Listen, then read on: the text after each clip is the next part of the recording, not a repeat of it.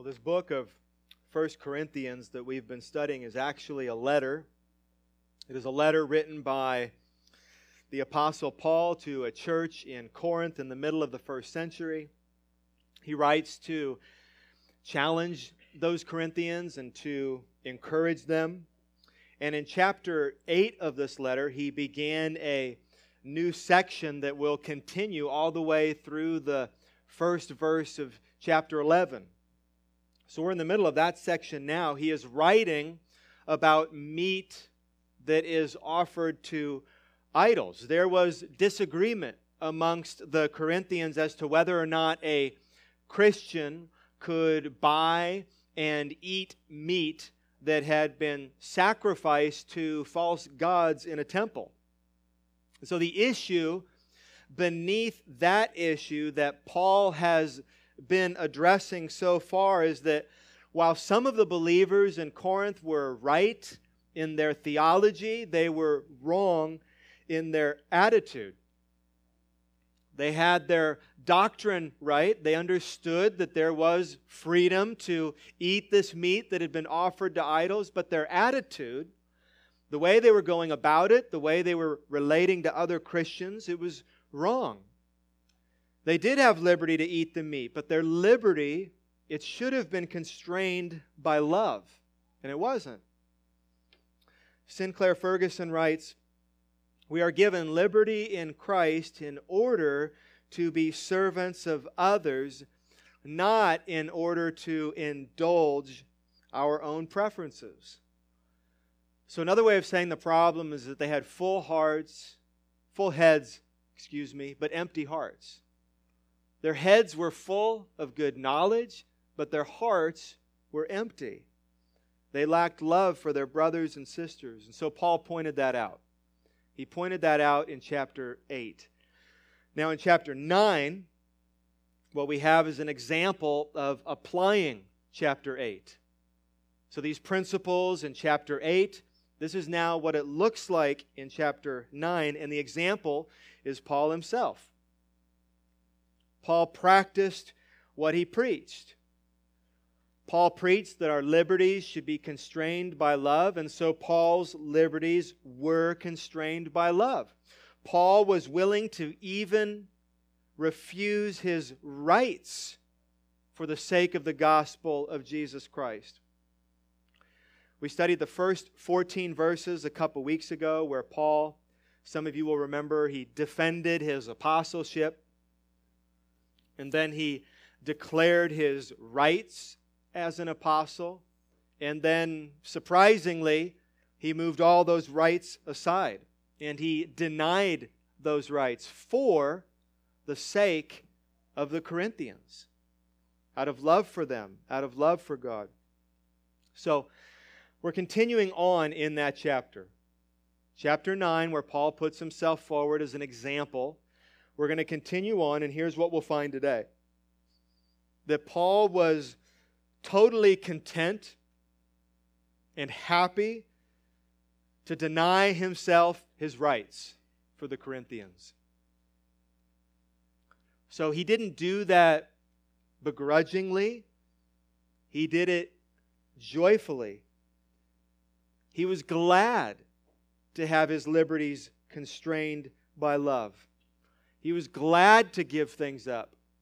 He was glad to take things on. And he'll make clear today exactly why that was.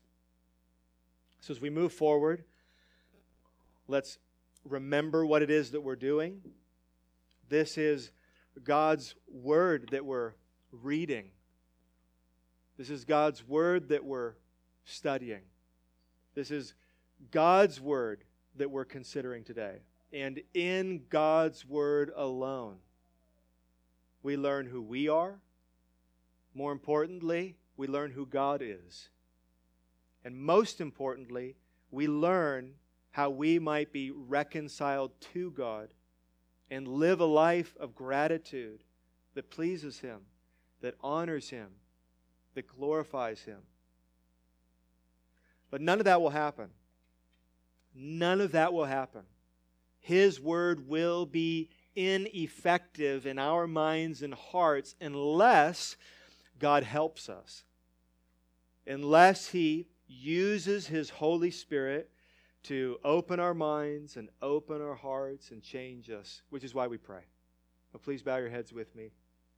Our Father in heaven, as we read and study your word this morning, would you fill us with your Holy Spirit in such a way that our minds and hearts, our attention, our understanding, and our emotions are all captivated by you and your truth so that we may know you more fully, love you more deeply, and trust you more faithfully. We ask this in Jesus' name. Amen.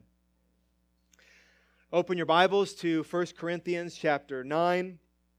If you're using one of our church Bibles, you will find today's text on page 900. If you're able, I would encourage you to put your Bible in your lap, your phone in your pocket.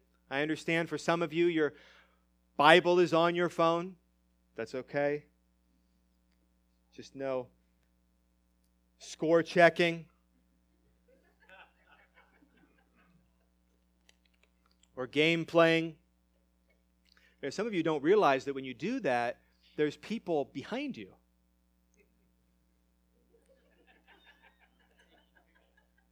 So they know you're doing it. I say that not to shame you, but to stop you. My plan as we read through this text is to work through these verses under three headings. So if you're taking notes and you'd like to know where we're going before you get in the back seat of the car, Paul's commitment, Paul's compulsion, and Paul's compensation. Those are the three headings that we'll work under. Again, that is Paul's commitment and Paul's compulsion and then Paul's compensation. So let's begin in verse 15 with Paul's commitment. But I have made no use of any of these rights, nor am I writing these things to secure any such provision, for I would rather die than have anyone deprive me of my ground for boasting. This is a very interesting text that we're reading today. Paul is going to boast today. Uh, Paul is going to make clear that there is an achievement in his life that he is proud of, that there is work in his life that he is proud of. There is, we see it right here, a commitment that he has made that he looks on with pride and satisfaction. And I say that's interesting because that kind of pride is something that most Christians are really uncomfortable with. We struggle with how to do that. We're quick to deflect or at least to to not say what may be in our hearts when we are proud of something that we've done or when we are feeling boastful about some work that we've done or some achievement that we've made and we, we want to just get the focus and the spotlight off of ourselves and off of our work which is probably a good impulse and get the glory and the boasting onto god and to give him credit. Those are great impulses but nevertheless paul here is going to, and he does this in other places, he's going to express a pride, a boast in something that he's done. So Paul begins by repeating, he's repeating here something he said in verse 12, right? He has decided not to demand certain rights. There were rights that have been described in the verses before, and they were rights of an apostle of Jesus Christ. He could easily say that these are things that are owed to him. He could claim them and demand them. He doesn't. But here are those rights. Verse 4 Do we not have the right to eat and drink? Verse 5 Do we not have the right to taking along a believing wife? He's talking about provision that would be provided for a preacher, for a pastor, and for his family, including his wife, if there were children, children, of course. Verse 12 If others share this rightful claim on you, do not we even more? So there was a tradition that when public speakers would come to town, that they would pay them and provide for them and all their needs. He says, Well, we as apostles, do we not have a right to that even more? And then in verse 14, he says it very explicitly, he spells it out. In the same way, the Lord, that is the Lord Jesus, commanded that those who proclaim the gospel should get their living by the gospel. So, as an apostle of Jesus Christ, Paul is, as a, as a man who has been called and now sent by God to speak and to write the infallible, inerrant Word of God, Paul, as an apostle, he was entitled to certain rights, like the right to have his material needs met, as he devoted himself to leading the church. Verse 14 again. The Lord commanded that those who proclaim the gospel should get their living by the gospel. But what does Paul say here in this verse 15? I have made no use of any of these rights. And then he says this Nor am I writing these things to secure any such provision. In other words, Paul is not here laying out a case for a change in demands. Paul is not saying, well, up until this point, I have refused this right, but now I'm going to claim it. And for those of you who are here, when you read those first 14 verses, it looks like that's what Paul is doing. He's making a strong case that these are his rights to have his material needs provided. And so he clarifies here not only have I not made use of those rights, but I'm not now writing to you to guilt trip you or to shame you, to get some money out of you. That is still my plan. It is to refuse these rights. I am not writing, he says, to secure any such provision. Paul is not in it for the money. He puts it this way down in verse 18 What then is my reward? That in preaching I may present the gospel free of charge. And in 2 Corinthians 11 7, Paul says, I preached God's gospel to you free of charge.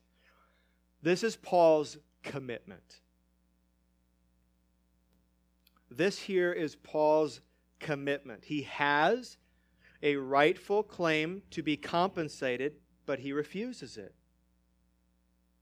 He has worked hard and he deserves his wages, but he denies them. This was Paul's commitment to all the churches. This was a hallmark of Paul's ministry. Wherever Paul went, while Paul was among a people, he was always committed to preaching the gospel to them free of charge. Now, after he moved on, if he found himself in need, he still would refuse that right in the church where he was preaching the gospel. But sometimes, churches where he had been, but was no longer, they would send him people or supplies or support. But when he was among them, he supported himself. He supported himself through tent making. And he would not take a cent from those he was preaching to. That's quite an achievement. That would have been difficult. That would have been stressful. That would have produced a lot of anxiety. But that is Paul's commitment. It was very important to Paul. How important? Look at the second sentence in verse 15. For I would rather die. Have you ever said that about something? I'd rather die than do that. I'd rather be caught dead before you'd find me in that place with those people doing that stuff. I would rather die than have anyone deprive me of my ground for boasting. That's a strong statement. We can all see that, but it actually is stronger than you might think. It, it loses some of its strength when this is translated from Greek into English. There's actually something in the construction of this sentence that is very hard to hold onto during translation. Anthony Thiselton, he has written one of the most widely respected commentaries on this letter. And here is what he says about the structure of this verse. In grammar and syntax, this is known as aposapesis. I apologize if I'm pronouncing that wrong. I'd never heard of this. Aposapesis. I would rather die than, here's how it would read I would rather die than, hyphen, well, no one shall invalidate my ground for boasting. He goes on.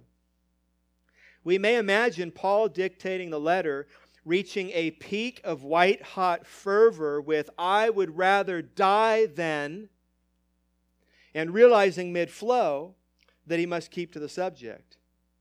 Most English versions smooth the syntax away into something blander and less passionate. So, this is a rhetorical device of suddenly breaking off in speech. You hear this in sermons often. I'm sure you've heard me do this. When a, a preacher is building in intensity and building and building, and then maybe stops mid sentence, doesn't even finish the sentence, and then returns back to an underlying point. That's what Paul is doing here as he dictates this letter, which he would have been doing, dictating his words to a scribe, and the scribe is trying to capture Paul's words and trying to capture his sentiment. So Paul is passionate when he says this. So let me read the verse one more time in its entirety, verse 15. But I have made no use of any of these rights, nor am I writing these things to secure any such provision, for I would rather die than have anyone deprive me of my ground for boasting. In other words, I would rather die than receive provision from you. I would rather die than receive money from you. That is how important this commitment was to Paul. So the next question the next logical question might be why was it so important to Paul? Why was it so important to Paul? That is not important to me. I don't feel the same passion and heat that Paul feels to offer the gospel free of charge. I do not volunteer here as a pastor. I don't feel compelled to volunteer as a pastor. I do claim this right as a pastor, but Paul passionately denied this right. He actually hints at why in this verse. He doesn't actually say, I would rather die than take your money, even though that's clearly what he is talking about. He says, look with me, I would rather die than have anyone deprive me of my ground for boasting. So, track with me. For Paul to secure provision would deprive him of his ground for boasting. For Paul, to receive material compensation would be to lose his ground for boasting. So, this commitment of Paul to preach the gospel free of charge enables him to boast in some way. Let me say that again. This commitment of Paul to preach the gospel free of charge, to not secure any provision, that commitment enables him to boast in some way. Paul was not proud. Paul was not arrogant. So he can't mean that refusing this right enabled him to brag about what an amazing pastor he was. He didn't refuse that right so that he could lord it over the Corinthians. Don't you forget who I am. At any point, I could collect a salary. At any point, you say something I don't like, you cross me, and start writing some checks. He doesn't do that. He's not boasting about how servant hearted he is. Look at me. Look how wonderful I am. Look what I'm willing to give up. In fact, he's already said this about boasting in this letter in chapter 1, verse 31. Let the one who boasts boast in the Lord. This isn't a sinful boast. So we should take a few minutes here. This phrase is, is difficult to understand, this ground for boasting. Remember our heading. This is Paul's commitment. He is committed to refusing this right to material provision because if he claims that right, he loses his ground for boasting. So here are a few other ways that this verse has been translated. The King James Version says, It were better for me to die than that any man should make my glorying void. Or here's the NIV I would rather die than allow anyone to deprive me of this boast. Or the New American Standard says, It would be better for me to die than have any man make my boast an empty one. So these three words, ground for boasting, is the English translation of one word, kachema, in the Greek, and it means a ground for being satisfied with achievements, a reason, a foundation, a ground beneath being satisfied with achievements. So, according to that definition, offering the gospel free of charge is an achievement that Paul stands on. And it gives him great satisfaction.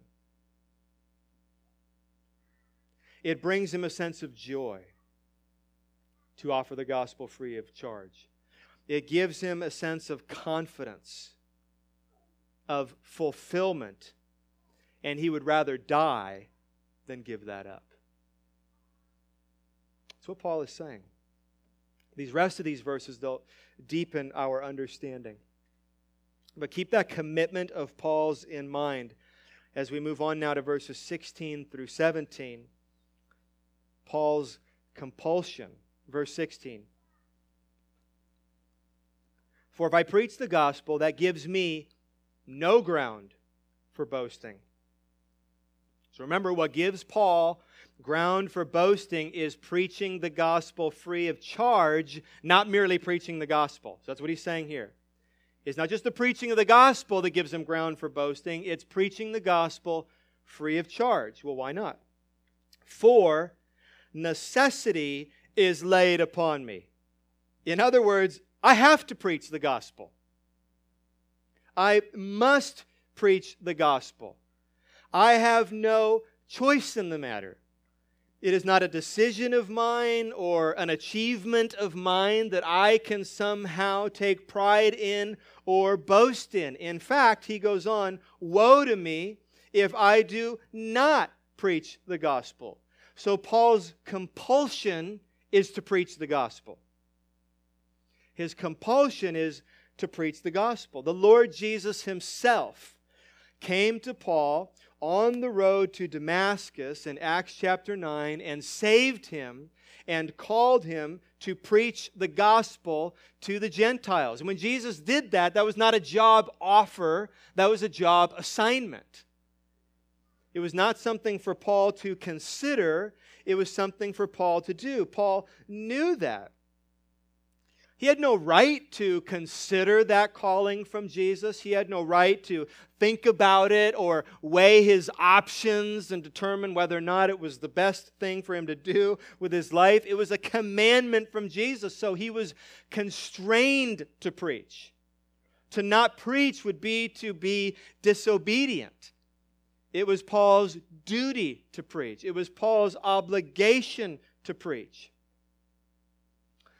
It's no surprise Paul describes himself in Romans 1 1 then this way Paul, a servant of Christ Jesus, called to be an apostle, set apart for the gospel of God. The prophet Jeremiah, he was under the same compulsion.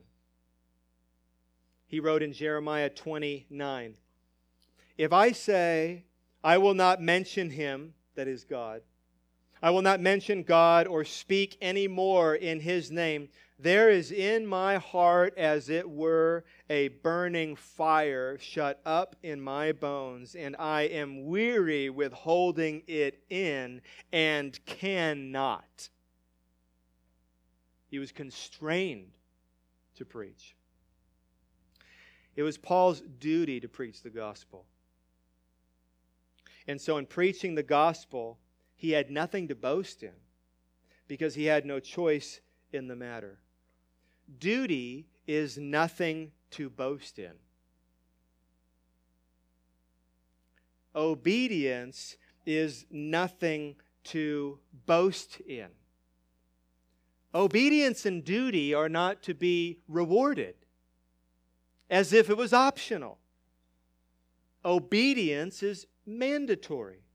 Duty is mandatory, it is obligation, not an achievement. Obedience isn't. Not an achievement to stand on with great satisfaction, joy, and confidence. Paul understood Jesus' words in Luke 17 10. Jesus said, So you also, when you have done all that you were commanded, say, we are unworthy servants. We have only done what was our duty. Christians should not boast in obedience. Christians should not boast in duty. Sometimes Christian parents, and I've been guilty of this, help their children to boast in obedience by rewarding them from obedience. Like, I can't believe you obeyed. But obedience is an obligation. Obedience to authorities that God has put in your life, obedience to your parents if you're children, obedience first and foremost to God. We're people under authority and you have obligations as a Christian, and you have duties as a Christian, you have compulsions as a Christian, and you are constrained to do them. And when you do them, you honor God and are doing what is right, but there's certainly nothing to boast in. It's not some sort of achievement that you can stand on with joy, great satisfaction, and confidence. That's something different. You are, as the disciples were, an unworthy servant and when you have done what you were commanded to do, you have only, is the word used, you have only, just, that's all, done what was your duty. Here's the point Paul is making preaching the gospel was Paul's compulsion, his obligation. And so it gave him no ground for boasting. But rather, what gave Paul ground for boasting was his commitment. His commitment to preach the gospel free of charge. He crystallizes this point in verse 17. Let me read it to you along with verse 16. Follow along with me. For if I preach the gospel, that gives me no ground for boasting, for necessity is laid upon me. Woe to me if I do not preach the gospel. And here's verse 17. For if I do this of my own will, I have a reward. But if not of my own will, I am still entrusted with a stewardship. Here's what Paul is saying. Look with me at verse 17. If I do this, that is, if I preach the gospel, of my own will. In other words, it's optional, not obligational, it's my choice, then I have a reward, which is another way of saying I have a ground for boasting. But if not of my own will, in other words, it's obligatory, it's of necessity, it is my duty, then I am still entrusted with a stewardship. He was a steward. He was a steward entrusted with the gospel. And he had a job to do, and it was preaching that gospel. You see, Paul had been commanded to preach, but he had not been commanded to refuse provision. He had been commanded to preach the gospel, but he had not been commanded to preach the gospel free of charge. Preaching was not optional. And so preaching gave Paul no ground for boasting, but refusing provision, preaching the gospel free of charge was optional. Paul had liberty there. Paul had freedom there. He could claim it or not claim it. He could demand that provision or he could deprive himself that provision. That's the point. So let me summarize this so far in one sentence. Paul's compulsion is to preach the gospel and his commitment is to preach the gospel free of charge. That leaves us with one more verse his commitment, his compulsion, and now his compensation. Verse 18. What then is my reward? What is my compensation? He's asking. What's in it for me? Why am I doing this? What then is my reward? That in my preaching I may present the gospel free of charge, so as not to make full use of my right in the gospel. That's an interesting answer. He just did a loop. Like the last answer is the first answer. He comes full circle in verse 15, the first verse, Paul said that refusing his right to provision was his ground for boasting. In verse 18, Paul says that presenting the gospel free of charge was his reward. So you see, he's using reward and ground for boasting to talk about the same thing. His reward is that he can confidently and joyfully stand on something that he has done with a sense of pride and satisfaction. And it is his commitment to preach the gospel free of charge. Now think about this. It gives Paul great satisfaction to sacrifice himself for God and for others. It is his pleasure to do so. It gives him great pleasure to offer the gospel with no strings attached, with no price tag. Paul boasts in this achievement that his liberty has been constrained by love. He has given something very important up. He has voluntarily put himself in a difficult position for the sake of the gospel. He is not wasting his life. And he knows it. This is proof of that. It gives him confidence that he is willing, out of love for God and love for others, to give so much up. He is proud of this commitment. It gives Paul confidence that he really does love God and he really does love others. I don't just do what I'm driven to do by duty. I'm not a Christian who just merely acts out of obligation. I don't have to do this. It's difficult for me to do this. I'm sacrificing things to do this, but I want to do it. I desire to do it. What does that do for a Christian soul? I really do love God. I really do love God. I really do love people. There's nothing in this for me. This is not going to go well for me. This is going to be more difficult for me. There's an easier road. There's a road with more comfort. There's a road with less obstacles. But I'm willing to do this. I'm not only willing to do this, I, I do this joyfully. So it is proof, it is confidence. I'm boasting in this. I'm proud of this. It gives me confidence. I really do love God. I really do love His people. This is how Paul goes, what's the phrase? Above and beyond the call of duty. He's going above and beyond the call of duty, and it is his ground for boasting. And of course, don't lose sight of this. This boasting in preaching the gospel free of charge is truly a boasting in God, who strengthened and enabled Paul for every good work. Boasting in Paul's vocabulary means expressing a rightful sense of joy and fulfillment in what God had done through him. That's how this boasting, that's how this pride in what he has done is not sinful. But he really is. It's unmistakable, isn't it? He really is boasting in a commitment that he has made.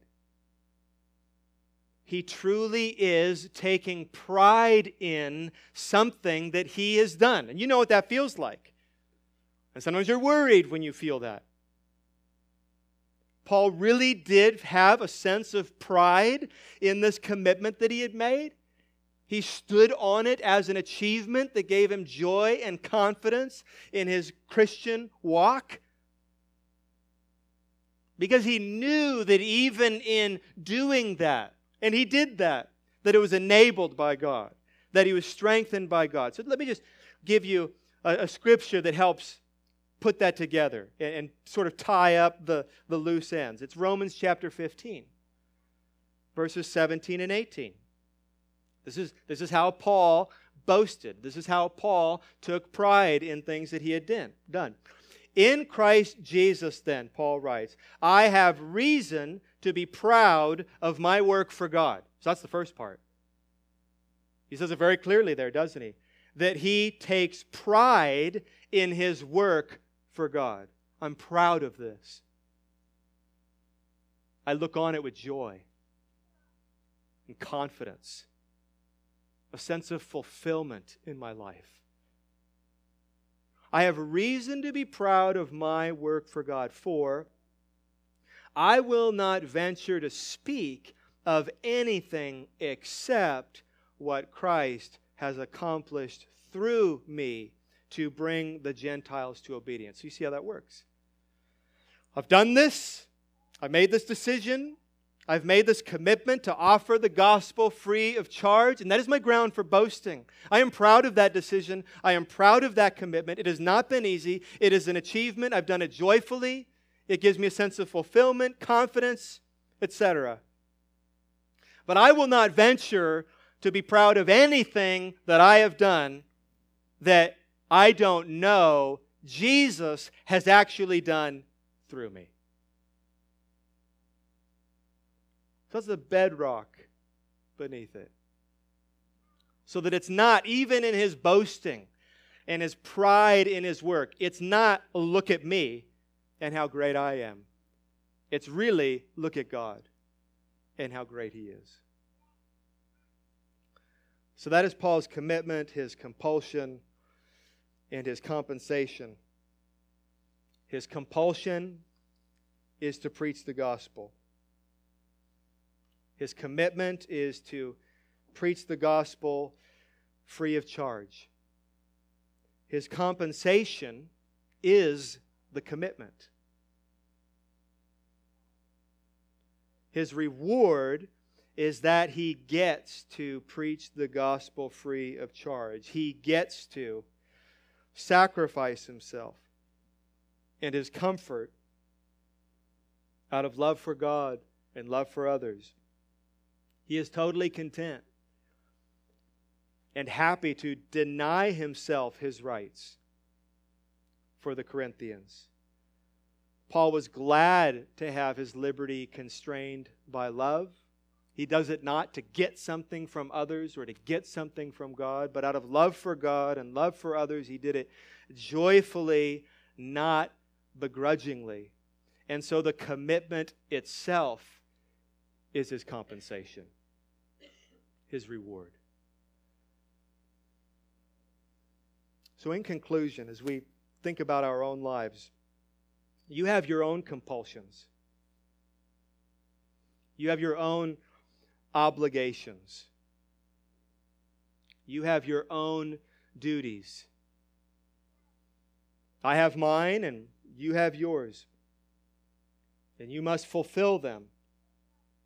And your fulfillment of them is no ground for boasting. You should not do what you're obligated to do and what you're bound to do by duty so that you would have something to brag about, or something to boast in, or something to take pride in. Some of you are husbands and you have duties as a husband. You're wives and you have duties as wives.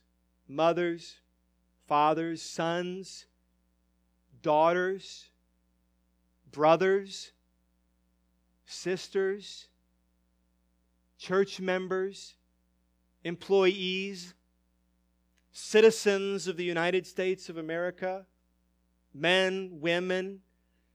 You have obligations. Obligations that God has made clear in His Word. That this is what you ought to do, and this is what you ought not to do. And you and I must have a heart and attitude that says, I must obey. It is not optional. These are not things I get to think about or consider. When you know what the right thing to do is, you must do the right thing every time. Now, you won't, and I won't, and you don't, and I don't, but that is the standard. We're under compulsions. And when we obey, we remember that we are merely unworthy servants and we have only done what is our duty. So you have compulsions like Paul. You also have commitments. I know what my commitments are. You know what your commitments are. What about your commitments? These areas now we're talking about where there's freedom where there's liberty. Things you're free to do, free not to do. At liberty to do, at liberty not to do. You're free to take this on or not take this on. You're free to give this up or not give this up. And when you give it up or don't give it up or take it on or don't take it on, you're making a commitment. And Paul's commitment was I'm going to preach the gospel, but I'm going to do it free of charge. What are your commitments? Is there only duty? Is there only obligation? Is there only compulsion? Is there only doing what you have to do, or the things that you want to do, you do because they result in your pleasure and only your satisfaction? What commitments have you made or do you make that are out of love for God and love for others? Commitments that you've made that end up being a ground for boasting in your life. Work that you've done for God and others that you're proud of. That gives you a sense of confidence that you are a child of God because you've given things up and taking things on that are not easy, that are difficult. That you didn't get something earthly out of, but it was out of love for God and love for someone else or love for others. What sacrifices have you made? What sacrifices will you make? What do you stand on as the ground for boasting? What evidence is there in your life, in the choices you have made, that prove you love God and love others?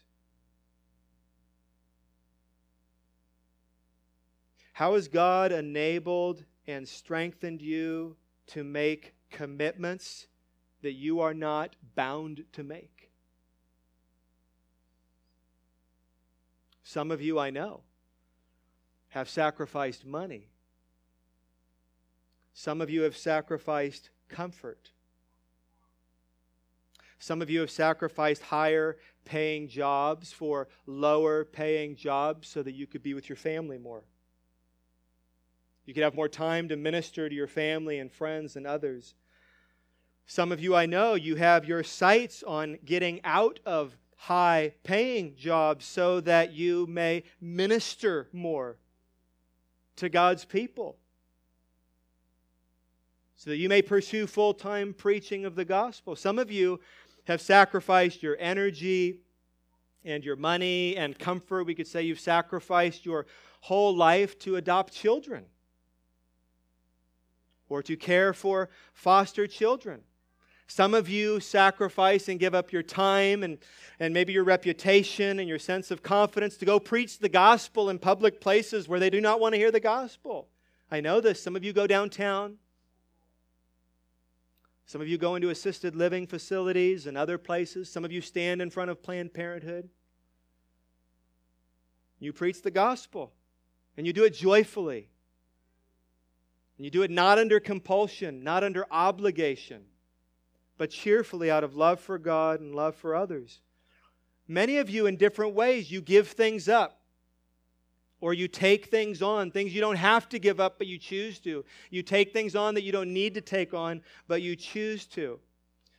It could be a motive behind many things that you already do. It could be a motive behind your work. It could be a motive behind some sort of ministry that you do. But what sacrifices would God have you make for the gospel? For those of you who are young, for those of you who are still under your parents' authority, for those of you who are still in your parents' home and will be making so many decisions, I'm thinking of my boys right now.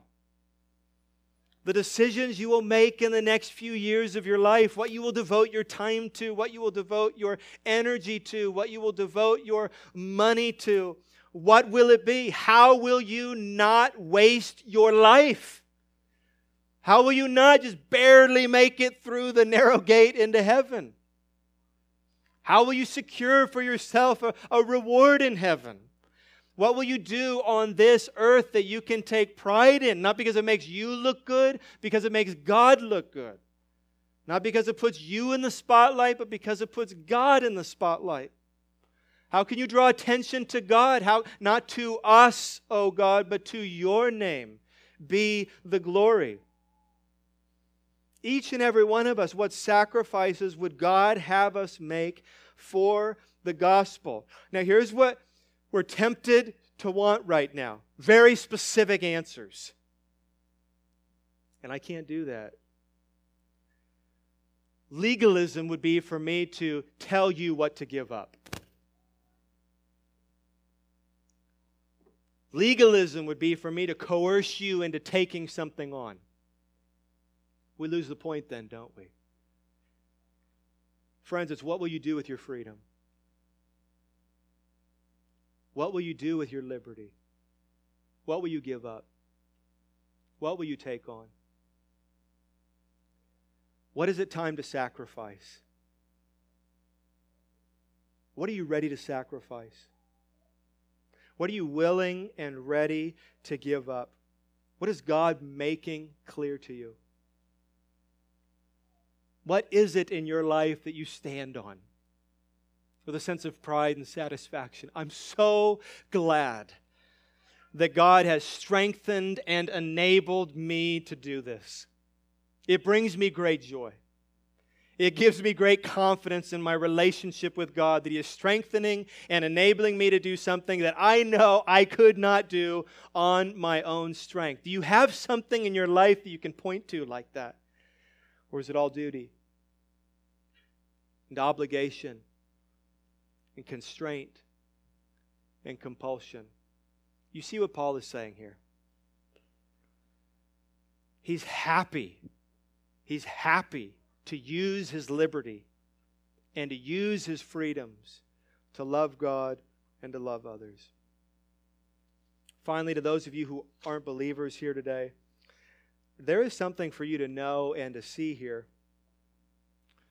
this gospel that Paul was committed to preaching free of charge comes to you free of charge. I suspect that was part of the point that Paul was trying to make with this. He presented the gospel, he preached with no strings attached, with no price tag.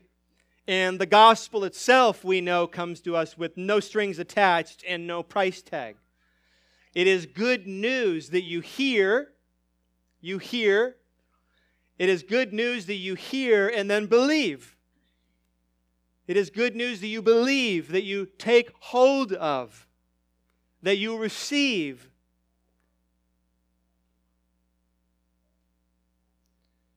By placing your faith in Jesus by believing that Jesus came and lived and suffered and died and rose again in the place of sinners like you and like me, so that sinners like you and like me could be reconciled to God. And it's not just a fairy tale anymore, it's not just a story anymore, it's not fiction, it's true, it's reality. It is the good news. It is the best news. And if you believe that today, if you believe that, commit yourself to Christ. I'm yours because of who you are. I'm yours because of what you've done. Where else would I go? What you want from me, I want for me. Where you would have me go, that's where I'll go. What you would have me do, that's what I'll do. My life is not my own. My life is yours forever. For the rest of us, let's respond this morning through communion, as we do every week, following every sermon. As sort of the peak of our worship service together, where we've heard the gospel and we've said the gospel and we've sung the gospel and now we see the gospel. We have these symbols that God has given us by which we see and taste. And our minds are reminded of the good news of who Jesus is and what he's done. 1 Corinthians 11, verse 23 and following says, For I received from the Lord what I also delivered to you, that the Lord Jesus, on the night when he was betrayed, took bread. And when he had given thanks, he broke it and said, This is my body, which is for you. Do this in remembrance of me. In the same way, also, he took the cup after supper, saying, This cup is the new covenant in my blood. Do this as often as you drink it in remembrance of me. For as often as you eat this bread and drink the cup, you proclaim the Lord's death until he comes. So we're remembering and proclaiming the Lord's sacrificial death this morning. If you're visiting with us, let me say a couple things. Number one, you would be invited to take communion with us today if you are a believer you are a believer, you have confessed your sin, you have placed your faith in Christ, you have been baptized as an outward representation of your commitment to and your union to Jesus Christ, and you have committed yourself not only to Christ but to his body. So you are a member or committed to a local church, whether it's this one or another one where you hear the same gospel preached that you've heard here today. If you are a Christian today on those terms, you're welcome to take communion with us. We'll have leaders up front who will serve you. We ask that you empty into the center aisle and come forward. We'll give you bread and juice and then return to your seat. And if you would wait, and we'll take communion together as a church family. Let's pray. Our Father in heaven, in response now to your word today, we're turning our attention to the sacrificial death of your Son. And it is our desire to remember his death now, to proclaim his death now, and to consider what you have done to save us. So may you be glorified as we remember and proclaim his sacrifice in our place so that we could be reconciled to you. May you be glorified as we do this together as your people. We pray this in Jesus' name. Amen.